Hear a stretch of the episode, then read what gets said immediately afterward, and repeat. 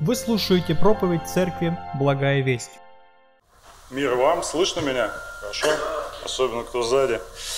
А, а, хотелось бы сейчас провести немного времени вместе с вами в Божьем Слове и поговорить на одну очень-очень важную тему.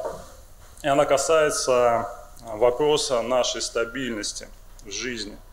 Когда мы смотрим на мир вокруг нас, то видим а, много непостоянства и нестабильности. Мы можем наблюдать нестабильность как и в отдельно взятом человеке, так и в целом государстве, которое лишь является увеличенной копией человека. И нестабильность, она может выражаться на разных уровнях человеческой жизни, от личных взаимоотношений между людьми до какой-то повседневной деятельности человека. Людям достаточно тяжело быть а, стабильными на работе, иногда дома, в семье, на учебе – и так далее. Но это именно то, что друг от друга ожидают люди. Мы хотим, чтобы к нам всегда относились одинаково другие, а, в хорошем смысле слова, чтобы нас а, всегда понимали, поддерживали. Меньше всего мы желаем иметь отношения с людьми, которые нестабильны, потому что они очень часто нас подводят. И люди всегда ищут стабильность. И а, этого ожидают как на работе, так и в учебе, дома, не так ли? И нестабильность ведет к дисгармонии и а, неразберихе, имеет негативные, а подчас и весьма печальные последствия. И все это является частью нашей жизни с вами здесь на земле. Однако гораздо важнее для нас с вами, как для христиан, иметь стабильность в духовной сфере – потому что именно стабильность в духовной сфере определяет главным образом а, то, как мы ведем нашу повседневную внешнюю жизнь.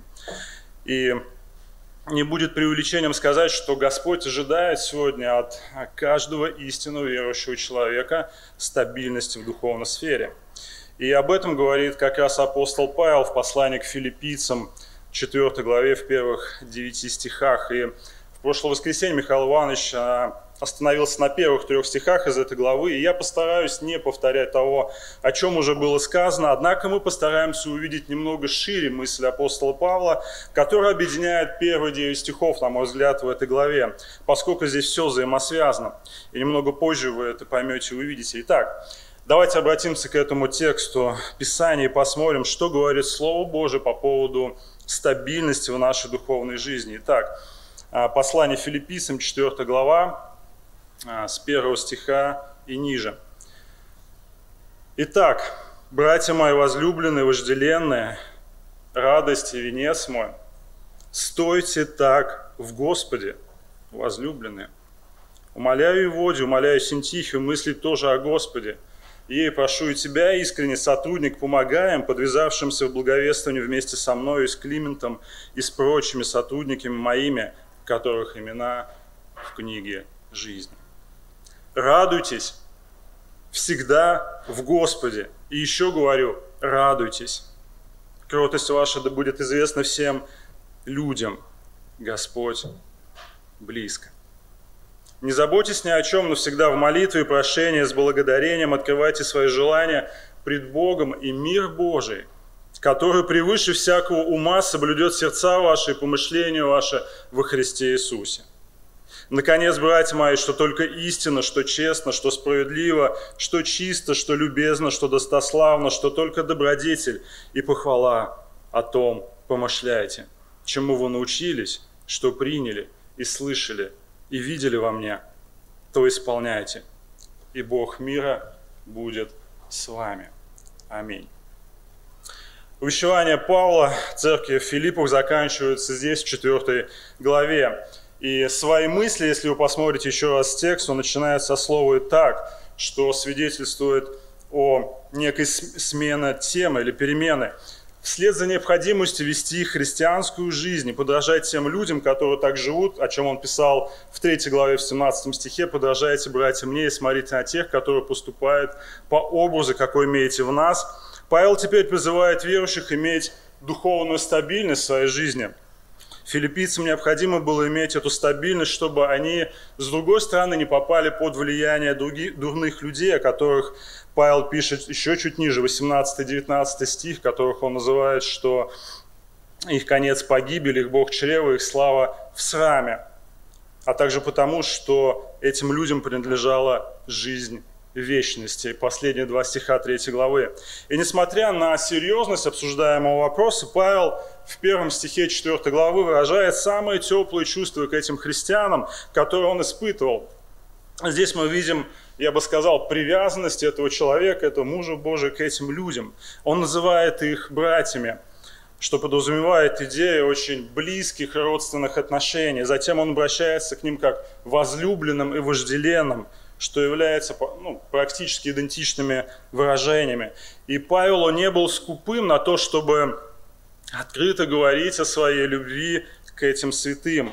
В первой главе, когда он молился Богу об этой церкви, в восьмом стихе он говорит, «Бог свидетель, что я люблю всех вас любовью Иисуса Христа, во второй главе, увещевая эту церковь относительно их спасения, он снова обращается к ним как к возлюбленным и говорит, «Итак, возлюбленные мои, со страхом и трепетом совершайте свое спасение». 12 стих 2 главы.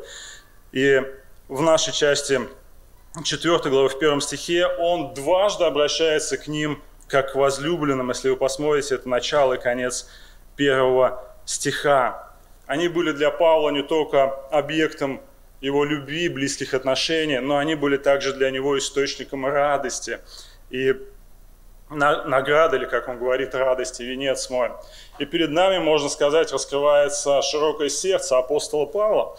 И образец отношения для нас, как христиан, друг по отношению к другу.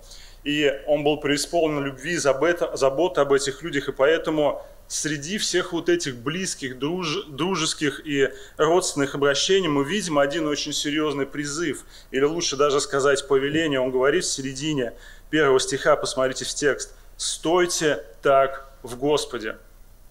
Это, можно сказать, основное повеление в данном абзаце. Оно определяет главную тему, о которой пойдет речь в оставшихся стихах 9. И повеление «стойте», оно выглядит почти как военный приказ – Буквально через полминуты вы поймете, почему я так говорю. Апостол Павел призывает, чтобы верующие города Филипп, и мы вместе с, с ними, имели духовную стойкость или стабильность нашей христианской жизни. И именно выражение «в Господе», как он здесь пишет, определяет сферу этой стабильности. Это не просто экономическая стабильность или еще что-то, что все хорошо, это духовная стабильность. И это достаточно серьезная тема в Священном Писании. Послании к римлянам, 14 глава, 4 стих, говорится о том, что можно либо стоять, либо падать перед Господом в нашей жизни. В послании к Ефесянам, а, в 4 главе, все тот же апостол Павел говорит о том, что можно не иметь стабильности, падать подобно младенцам, колеблющимся и увлекающимся всяким ветром учения, по лукавству людей, по хитрому искусству обольщения – Поэтому в шестой главе этого же послания Ефесянам он призывает христиан облечься во всеоружие Божие, или другими словами, взять духовную амуницию, если так сказать, и сражаться в духовной битве и не быть пораженными. Друзья, осознаете вы сегодня или нет, но если вы христианин или христианка, рожденный Духом Божьим к вечной жизни, то вы увлечены в духовную битву. И в этой битве необходимо иметь духовную стойкость. И фактически такими же словами дальше в 6 главе Павел говорит, облекитесь во все оружие Божие, чтобы вам можно было стать или устоять против козни дьявольских. Стих 13. Для этого примите все оружие Божие, дабы вы могли противостать, то есть устоять в день злой и все преодолев, устоять. И стих 14. Итак, станьте, припоясав чресла вашей истину. Вот почему увещевание филиппийцам 4.1 выглядит как военный приказ. Стойте, будьте тверды в Господе. Но опрашивается один вопрос. А, ну как иметь эту духовную стабильность? И небольшое слово в конце первого стиха «стойте так вот это слово, оно направляет нас дальше, является ключом к пониманию всего абзаца, всей темы. Она указывает на последующие стихи со 2 по 9, отвечая на поставленный вопрос. И в этих стихах мы обнаруживаем пять необходимых шагов на пути к духовной стабильности. Пять необходимых шагов. Итак, шаг первый. Живите в мире с другими христианами. Живите в мире с другими христианами. Во втором стихе появляются две женщины по имени Еводия и Синтихи, которых Павел мыслить, просит мыслить одинаково в Господе. И тон обращения апостола Павла здесь, он еще раз подчеркивает, насколько, насколько сильно этот человек любил людей, в этой церкви, он не повелевает этим двум сестрам со всей своей апостольской властью, как иногда он это в других местах делает, но фактически он становится в положении человека, буквально умоляющего их иметь единый образ мышления. Нам дается не очень много информации об этих двух женщинах, и из третьего стиха лишь известно, что они трудились в проповеди Евангелия вместе с Павлом и с другими его сотрудниками. Они, скорее всего, принимали участие в служении Павла, помогая ему какими-то своими духовными дарами. Возможно, как одно из предположений, о котором было озвучено в прошлое воскресенье, они, может быть, поддерживали материально Павла.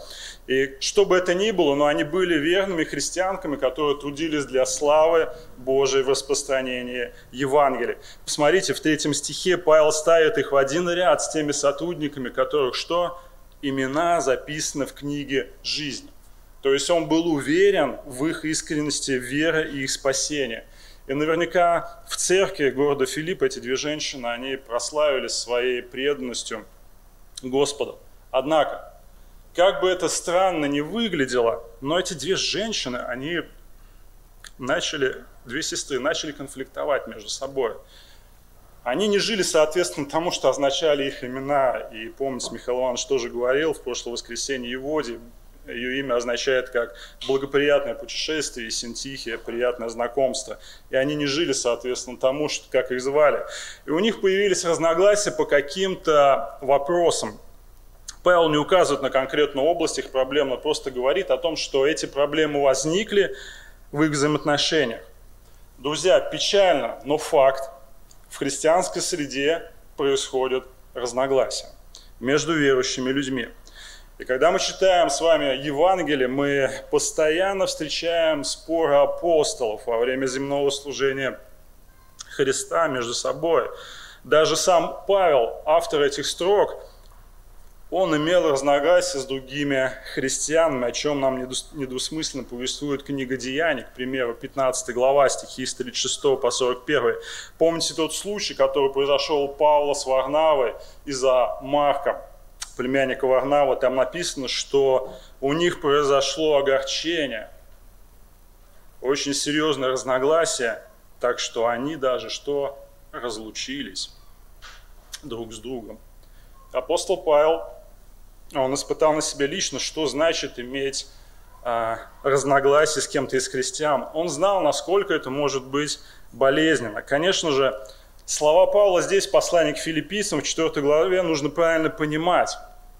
Хотя он здесь призывает одинаково мыслить, это не значит, что мы в своей жизни должны мириться с доктринальными заблуждениями других людей в церкви. Если бы это не было так, апостол Павел в первое послание, извиняюсь, в первой главе послания Галатам не призывал бы проклятие на голову тех людей, которые в церкви возвещают иное Евангелие, стихи 8 и 9. И никому никогда не стоит поступаться христианским вероучением ни в церкви, ни вне ее стен. Опять же, это касается основополагающих вопросов нашей веры, которые существенно важны и являются ключевыми моментами, таких как авторитет Священного Писания, его богодухновенность, безошибочность. Это касается Божьего характера, то, каков Бог или личность Христа, которого мы исповедуем как Бога человека, а также это вопрос о спасении или Евангелии. Вот почему Павел в том же послании Галатам во второй главе, когда апостол Петр, один из толпов церкви, вел себя таким образом, что его поведение, оно ставило вопрос евангельской истины, о чистоты под вопрос вело к расколу, он лично ему противостал. Второй момент, э, это не значит также, когда мы говорим о том, что нужно иметь один образ мышления, это не значит также мириться с тяжкими грехами людей в церкви. И послание Коринфянам, известное послание, где апостол Павел, он призывает иногда противостать некоторым вещам. И Еводия и Синтихи имели разногласия не по ключевым вопросам, и тем не менее их отношения они были обострены, потому что в третьем стихе Павел просит кого какого-то служителя, кого-то из служителей в церкви помочь им в решении создавшейся ситуации. Он говорит, прошу у тебя, искренний сотрудник, помогая им. Это значит, что они не были способны сами это решить. И, возможно, по причине их конфликта организовались противоборствующие группы в церкви, которую они возглавили. Поэтому во второй главе, возможно, он просил верующих, имейте одни мысли, имейте ту же любовь, будьте единомысленными между собой.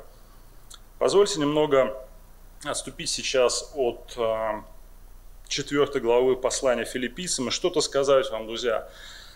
Одна из основных причин, почему порой христиане не могут жить в мире между собой, заключается в том, что они имеют духовное младенчество или незрелость.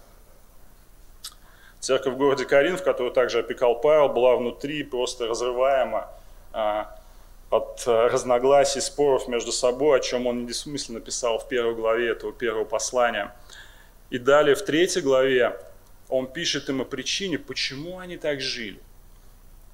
И он записал там первое послание Коринфянам, третья глава. «И я не мог говорить с вами, братья, как с духовными, но как с плоскими, как с младенцами во Христе. Я питал вас молоком, а не твердую пищу, ибо вы еще были не в силах, да и теперь не в силах, потому что вы еще плоские. Ибо если между вами есть зависть, споры, разногласия, то не плотские ли вы, и не по человеческому ли обычаю поступаете. И плоские христиане здесь не выступают в роли одной из разновидностей людей в церкви, как иногда а, кто-то учит, но они здесь показаны в роли духовных младенцев, духовно незрелых людей, он говорит, как с плоскими, и далее поясняет, что значит, как с плоскими, как с младенцами во Христе. И возвращаясь назад к нашему тексту, мы видим, что с проблемой разногласий столкнулись эти две христианки в церкви. Возможно, с этой проблемой сталкиваетесь вы или столкнулись, а, как быть, как жить в мире с другими христианами и решать разногласия. Позвольте дать несколько практических советов. Во-первых, необходимо увидеть, насколько важно решать разногласия друг с другом. Павел дважды во втором стихе просит, он умоляет это делать, поскольку это грозит духовному здоровью не только а, лицам, которые вовлечены в этот конфликт, но в конечном итоге и здоровью церкви. Второе, важно понимать, что разногласия можно решать когда авторитетом для каждого будет личность Христа. Все в том же стихе Павел просит мыслить одинаково. Как? в Господе. Конец второго стиха. Вы сможете решать разногласия, если реальным арбитром в конфликтных ситуациях будет Христос. Когда вы будете понимать, что на кону стоит Его честь. То, как мы ведем себя, по сути, демонстрирует, может ли Христос в нас являть свою жизнь. И помните, что разногласия могут привести к разделению в церкви. В притчах 6 а, главе, 16 стихе, 19 сказано, что для Бога мерзость, когда сеется раздор между братьями. Ему это ненавистно. Ну а если все-таки не, приход... не получается прийти к каким-то финальным заключениям, не получается разрешить разногласия, это не ключевые вопросы – как поступать, стоит мирно разойтись, как это сделали Павел с Варнавой в Деянии 15 главе. Они разошлись, но они остались друзьями. Итак, первый шаг на пути к духовной стабильности – это жизнь в мире с другими христианами. Второй шаг отмечен в следующем четвертом стихе, он звучит следующим образом. «Принимайте с радостью жизненные обстоятельства». Принимайте с радостью жизненные обстоятельства. Павел продолжает показывать, как иметь эту духовную стабильность и пишет «Радуйтесь всегда Господи». И еще говорю «Радуйтесь». Если вы посмотрите, то данное повеление, оно не имеет никаких условий. Апостол просто говорит, всегда радуйтесь, и чтобы мы не сомневались в сказанных словах, он добавляет фразу, еще говорю, радуйтесь. Кто-то скажет, постой, постой, хочешь ли ты сказать, что а, всегда нужно радоваться, даже когда не все хорошо складывается в жизни, чему можно радоваться, когда ты стараешься преодолеть какие-то потрясения в этом земном пути, и буквально мы слышали, что происходит, что произошло на неделе, как а, христиане сталкиваются с какими трудностями. Это нереально, ненормально, кто-то скажет. Но начнем с того, что не я так хочу сказать, но Бог через Павла здесь. Именно так и стоит поступать в жизни. Можно сказать, что эти слова, они должны быть своего рода лозунгом для каждого христианина. И Павел был уверен в том, что он говорит. И он мог так говорить, потому что сам практиковал это в своей жизни. И, кстати, на момент написания этого послания, где был апостол Павел, он находился в римской тюрьме в своем первом заключении. И в книге Деяний, 16 глава, стихи с 19 по 25, если мы прочитаем полностью, мы увидим этот пример из его жизни, как он радовался в нелегких обстоятельствах во время, кстати, организации церкви города Филипп. Вместе с его спутником Сила их схватили, а, с них сорвали одежды, их били палками, и после того, как все это произошло, их бросили в темницу. Мы видим эту поразительную реакцию, и там, забитый в колоду, апостол Павел буквально пел гимны хвалы и радости Бога. Опять же, такая радость, она сверхъестественна, она возможна только для возрожденного человека, для того, кого спас Бог. Галатам 5.22 говорит о том, что радость является плодом Духа Святого в жизни человека. Это неестественно для обычного человека, для неверующего на подобное утверждение люди скажут, что вы ненормальны. Но для христианина радость во всех обстоятельствах вполне приемлема и даже необходима. Павел не оставляет никакой альтернативы, он говорит всегда радуйтесь. И я хотел бы сказать, что ключ к такой непрестанной радости, он заключается в маленькой фразе в четвертом стихе. Посмотрите, там сказано, в Господе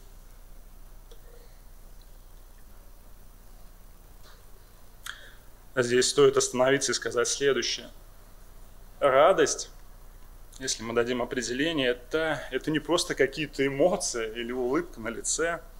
Другими словами, речь здесь не идет не столько о способе выражения радости, но радость – это состояние нашего сердца в Боге.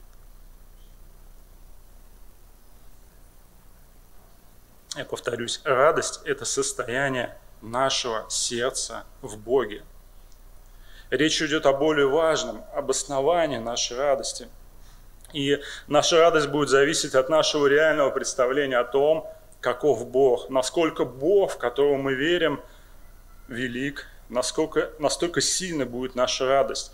И, и если в нашем сердце действительно живет истина о Боге Священного Писания – о Боге абсолютно суверенном и вседержавном, которым, как говорит Псалом 65.7, могуществом своим владычествует вечно, то, конечно же, мы можем исполнять повеление всегда радоваться, поскольку только великий неизменный Бог будет причином и основанием для такой радости.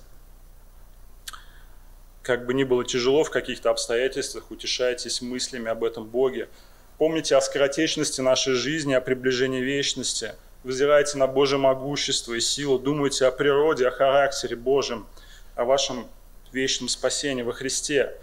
Друзья, это не значит, что мы не будем плакать и переживать о чем-то в жизни. Но это значит, что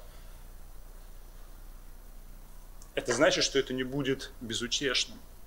Мы будем иметь радость даже в слезах потому что наша радость исходит от Господа. Наше основание неизменно, оно не зависит от обстоятельств, потому что этим основанием является вечный Бог.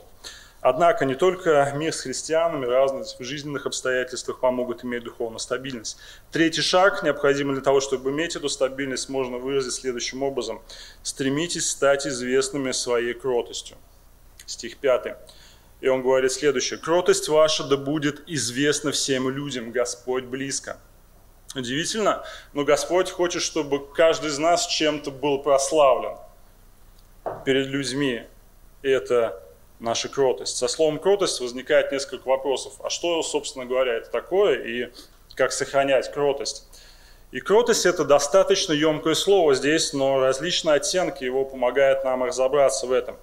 И кротость – это не какая-то забитость и бесхребетность. Это не характеристика кроткого человека. Кротость – это скорее мягкость и великодушие. Это принятие других людей.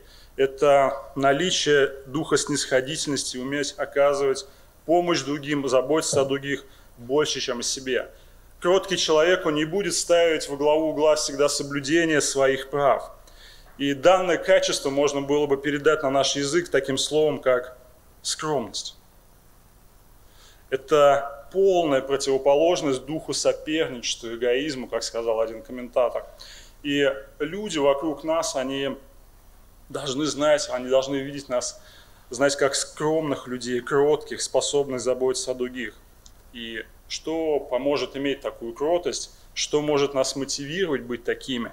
Конец пятого стиха говорит, Господь близко. И речь о его географическом или пространственном положении. Буквально Павел говорит о том, что Господь рядом с нами. И он здесь и сейчас присутствует с нами. И осознание Бога всегда накладывало на людей очень сильный отпечаток. Помните, когда последний раз я проповедовал книгу «Исход», Моисей просил о том, чтобы Бог явил ему свое присутствие, и Бог это сделал. Если бы мы перелистнули через одну книгу Левит числа, мы пришли бы к 12 главе книги чисел, мы прочитали бы там в третьем стихе, что Моисей был кратчайшим из всех людей на земле человек, который находится в присутствии Бога, просто не может не быть кротким. Спросите себя, знают ли люди а, обо мне, как о кротком человеке. Чем вы желаете прославиться в своей жизни перед другими, друзья? Внешней красотой, может быть, умом или ученостью какой-то, может быть особо одаренным в религиозном плане, может быть кто-то много молится, или благовестник, или может быть учитель, или еще кто-то, или помогает чем-то. А теперь представьте на секунду.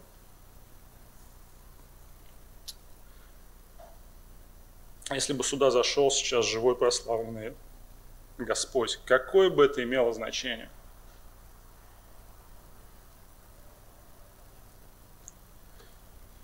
Стали бы выставлять на показ свои достоинства?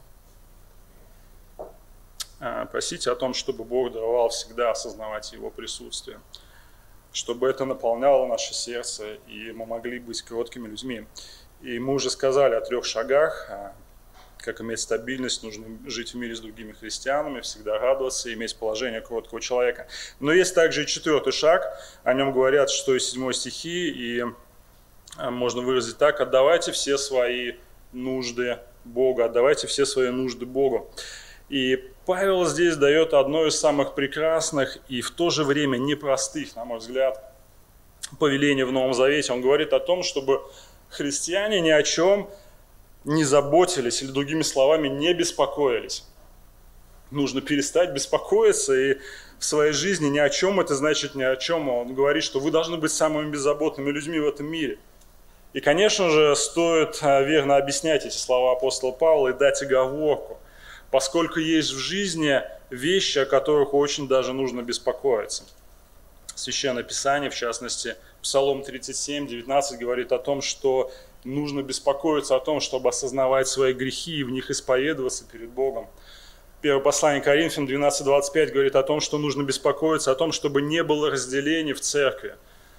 Ефесянам первое послание, ой, первое послание Фессалоникийцам, прошу прощения, 4 глава 3 стих говорит о личной святости – а фраза друг друга в Новом Завете, которой мы очень часто встречаемся, говорит о том, что забота о других членах церкви также стоят в списке регулярных забот.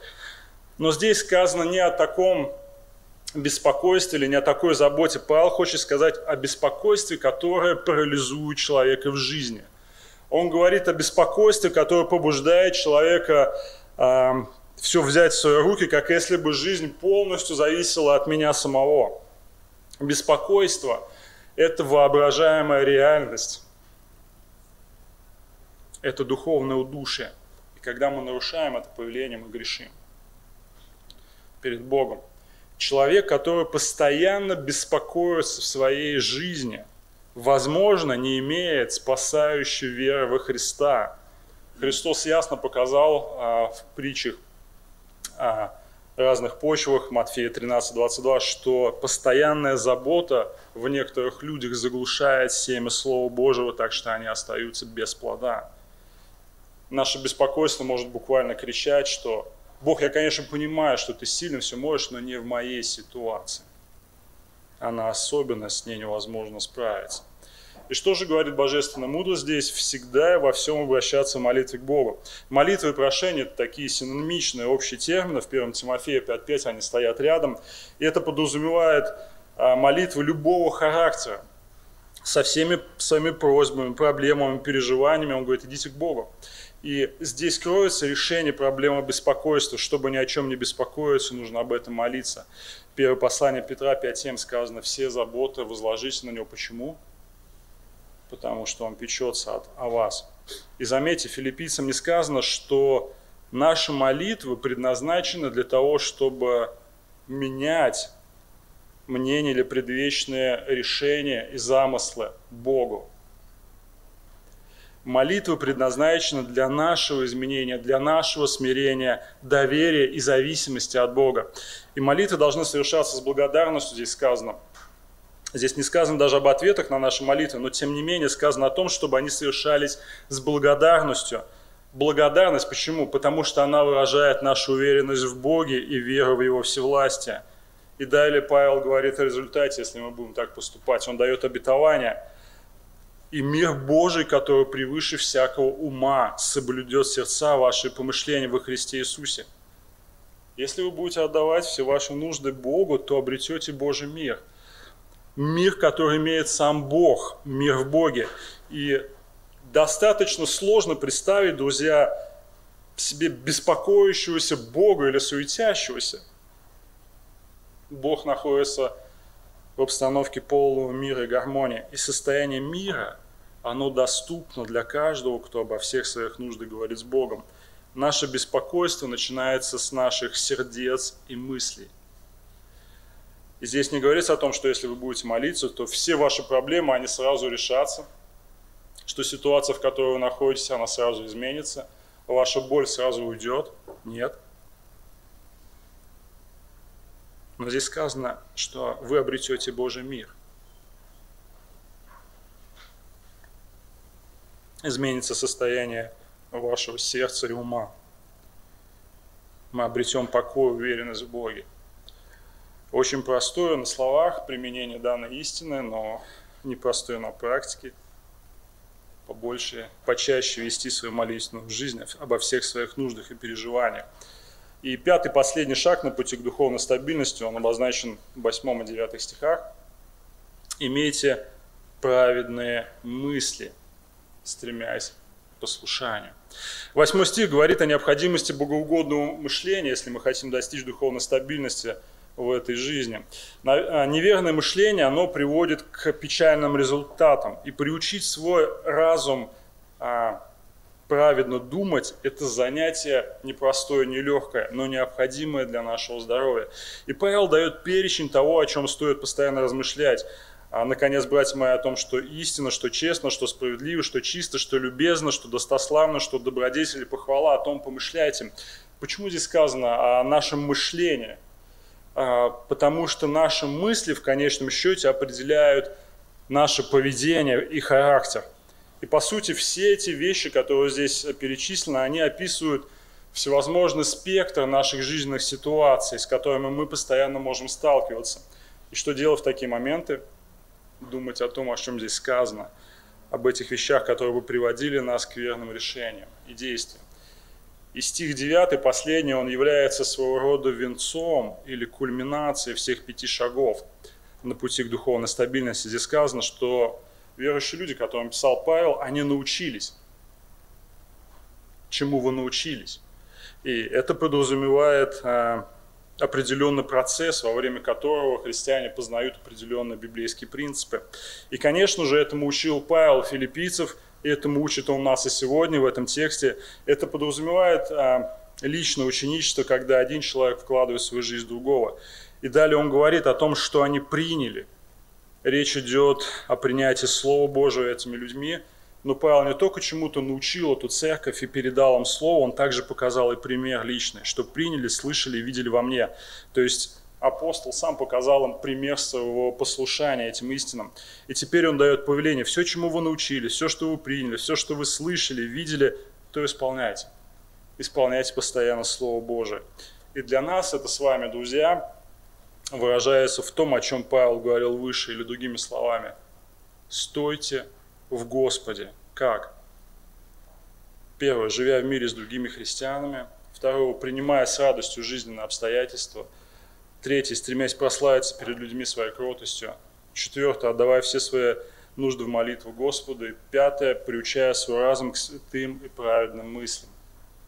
И стих 9 заканчивается прекрасным, еще одним прекрасным обетованием, что будет, когда мы стоим Господи, Бог мира будет с вами. Бог мира будет с вами. И это обетование, на первый взгляд, похоже на обетование, данное в седьмом стихе, где Павел говорит о том, что если мы отдаем все нужды Богу, то обретем Божий мир. Однако в девятом стихе он говорит о Боге как об источнике мира. И если вы стремитесь к исполнению Божьей воли, то Бог, который есть Бог мира, будет с вами, чтобы вас благословлять. Он даст нам сил быть послушными Ему. И последнее, что бы я хотел сказать, что если то, что здесь описано, кто-то здесь присутствующих или кто смотрит трансляцию, не обнаруживает себя в этой сфере, не видит никакого прогресса на пути к духовной стабильности. Все мы, конечно же, двигаемся с разной скоростью, но что, если вы понимаете, все, что здесь сказано, к вам не имеет абсолютно никакого отношения, и вы это понимаете.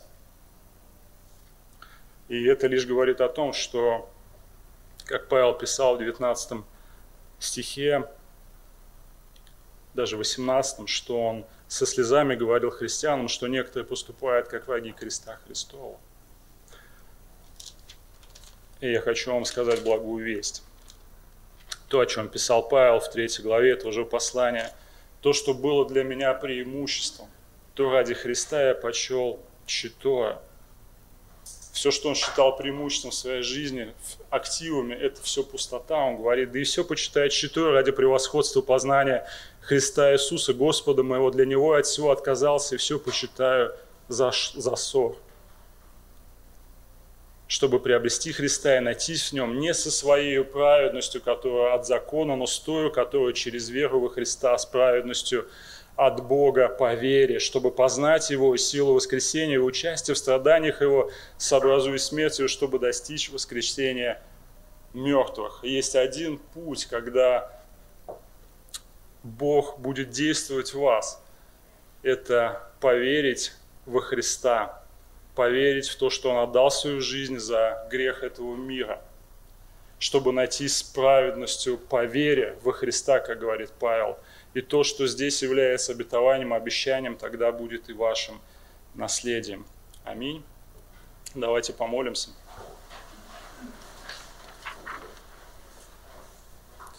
Небесный Отец, мы благодарим Тебя за Твои слова, которые Ты для нас оставил, и мы благодарим за слова увещевания, то, к чему Ты призываешь нас, что во всех наших обстоятельствах мы призваны к тому, чтобы расти и твердо стоять на ногах в духовной сфере. Господь, мы благодарны Тебе, что Ты позаботился о том, чтобы мы могли это делать, чтобы как церковь мы могли расти в этом. И я молюсь о том, чтобы эти повеления, эти побуждения, увещевания, они стали частью нашего сердца, чтобы то, что мы здесь видим, то, что мы здесь слышим, мы могли быть послушны этому от всего сердца – и расти, как церковь продолжает стоять в Господе, потому что Ты заповедал это, и Ты ведешь нас к небесам. Мы молимся Тебе во имя Христа. Аминь. Местная религиозная организация Церковь Евангельских христиан-баптистов «Благая весть» зарегистрирована 24 июня 1999 года. ОГРН 103 773 974 3007.